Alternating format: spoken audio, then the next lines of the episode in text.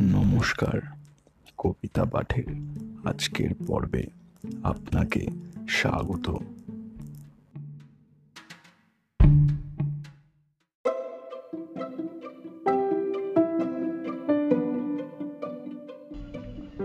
আজকে আমার নিবেদন কবি সুকুমার রায়ের কবিতা, বিষম ভোজ। কবিতা পাঠে আমি সাহেব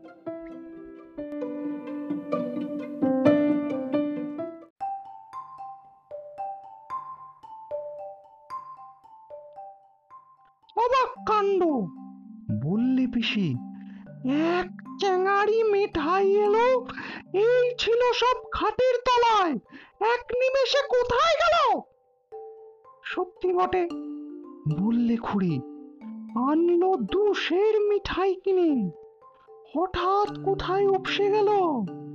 ভেল কি বাজি দুপুর দিনে?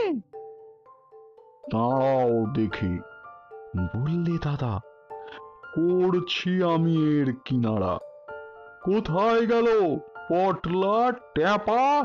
পাচ্ছি নে যে তাদের সারা পর্দা ঘেরা আড়াল দেওয়া বারান্দাটার ওই কোণেতে। চলছে কি সব ফিস ফিস ফিস?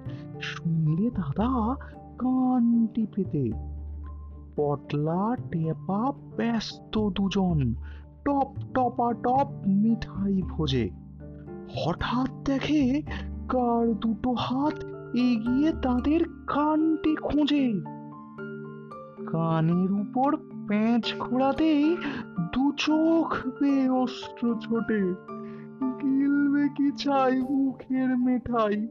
কান বুঝি যায় টানের চোটে। পটল বাবুর হুমড়া গলা মিলল ট্যাপার চিকন সুরে। জাগলো করুণ রাগ রাগিনী বিকট টানে আকাশ জুড়ে।